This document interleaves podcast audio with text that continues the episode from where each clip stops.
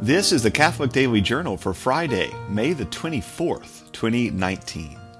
It's the feast day of Our Lady Help of Christians. The title goes all the way back to St. John Chrysostom around the year AD 345. It was a favorite of St. John Bosco, Pope St. Pius V, and of Pope Leo XIII.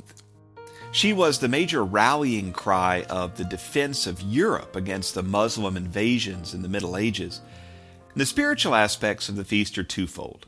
First, you have the internal help of Our Lady in the soul of the believer.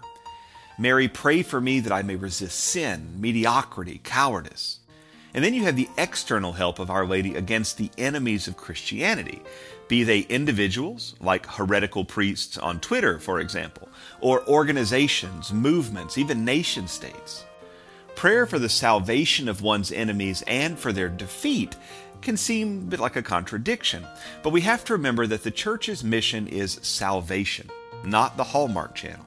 It's easy to get sidetracked into praying for success in this world or for freedom from some suffering and to forget that Jesus wants folks to get to heaven. Sometimes the best way to do that is encouragement and instruction. But more often than not, the best way to get folks to heaven is to endure trials and tribulations, which free us from our own sense of self reliance and cause us to repent of our sin and ask the Lord for His mercy. It's not for nothing, after all, that Jesus suffered for us, rather than just twitching his nose like Samantha or snapping his fingers like the Avengers. Today, back in 1830, Sarah Josepha Hale published a poem which was a redrafting of an earlier poem by John Roulstone. Roulstone was in a college prep program with his uncle, and he was visiting an elementary school where he witnessed show and tell. One of the girls, a Mary Sawyer, brought in her pet sheep, which caused a bit of a ruckus, and Roulstone wrote a poem about it. Sarah Hale was compiling her book of nursery rhyme poetry and modified Roulstone's poem to read Mary had a little lamb. Its fleece was white as snow. And everywhere that Mary went, the lamb was sure to go. He followed her to school one day that was against the rule. It made the children laugh and play to see the lamb at school. Lowell Mason set the rhyme to its music a few years later, but the poem came to life today in 1830. It's the birthday of Queen Victoria, the 19th century regent for whom an era is named. She was queen for an astounding 64 years, and that would be even more impressive had not Queen Elizabeth II of the UK not just passed her a few years ago. Victoria was born in 1819 and oversaw the wildly turbulent years of industrialization, scientific advancement, colonization, military expansion, and political upheaval in world history.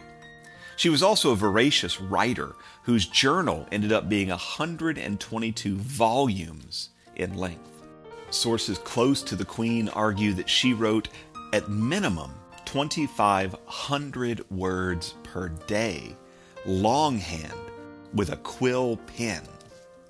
For perspective, that's roughly five single space, 12 point font typed pages.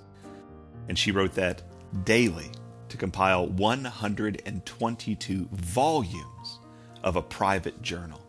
The entire effort was edited and published and can be read today online. My favorite Englishism is attributed to her albeit without any real evidence. She may or may not have said, We are not amused. And finally, today, it's the birthday in 1879 of H.B. Reese, the creator of Reese's Peanut Butter Cups and the even better Reese's Peanut Butter Easter Eggs. Some people just deserve more praise than I can give. The Catholic Daily Journal is supported by listeners like you. For more information, visit CatholicUnderground.com. Until next time, be on the lookout for the Lord at work in your life.